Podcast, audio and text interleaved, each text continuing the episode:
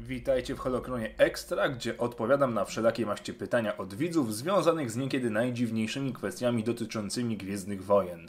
Lecimy z kolejną piątką, choć w dzisiejszym odcinku niestety chyba więcej pytań niż odpowiedzi. Co stało się z ciałem mistrza Windu po jego śmierci? Internet zalewają przeróżne plotki i teorie na temat tego, że Mace Windu jednak żyje i być może jest nawet Snowkiem. Ale w Holokronie nie poruszam nigdy teorii ani domniemań, a tym bardziej nowego kanonu, także skupmy się na faktach. Mace Windu nie żyje, zarówno w obecnym kanonie, jak i w legendach. Po walce z Darth Sidiousem i zdradzie z ręki Anakina, jego ciało wyleciało przez okno i po prostu przepadło. Nie ma żadnych informacji o odnalezionym ciele, pogrzebie czy choćby szatach mistrza, czy też mieczu świetlnym. Innymi słowy, wszelakie maści źródła milczą na temat tego, co dalej stało się z mistrzem Jedi. Ile w świecie Gwiezdnych Wojen istnieje planet oraz systemów gwiezdnych? Galaktyka naszego uniwersum liczy sobie 400 miliardów gwiazd składających się na 180 miliardów systemów gwiezdnych. A ile jest dokładnie planet? Tego niestety do końca nie wiemy i nie wie tego nawet sam George Lucas. O ile w kanonie jest ich kilkaset, o tyle w legendach liczba sięga nawet 65 milionów. Planet jest właściwie tak dużo, jak dużo jest potrzebnych do opowiadania kolejnych historii z uniwersum. I kolejne najpewniej będą się po prostu pojawiały. Jak naprawdę wyglądają przedstawiciele rasy Jawa? To pytanie straszliwie Was męczyło, tak więc oto odpowiedź. Nie wiadomo.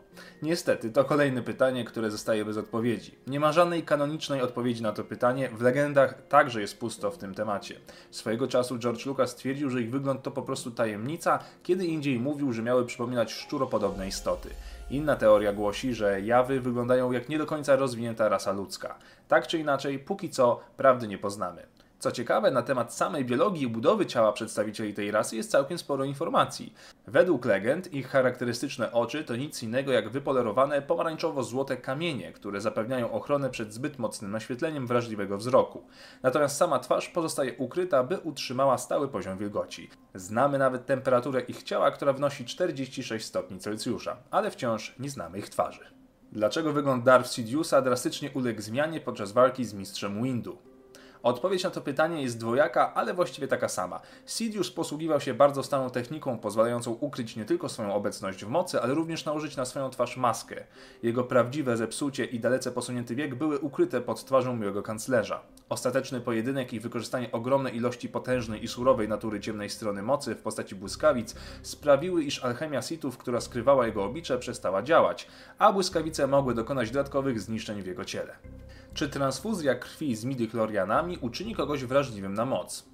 Niestety nie, gdyż midichloriany, choć są obecne we krwi, to są również obecne w każdej żywej komórce ciała. Tak więc transfuzja samej krwi niewiele by dała, a nawet jeśli to dałaby tylko krótkotrwały efekt, zważywszy, że świeża, pozbawiona midichlorianów krew wciąż byłaby produkowana.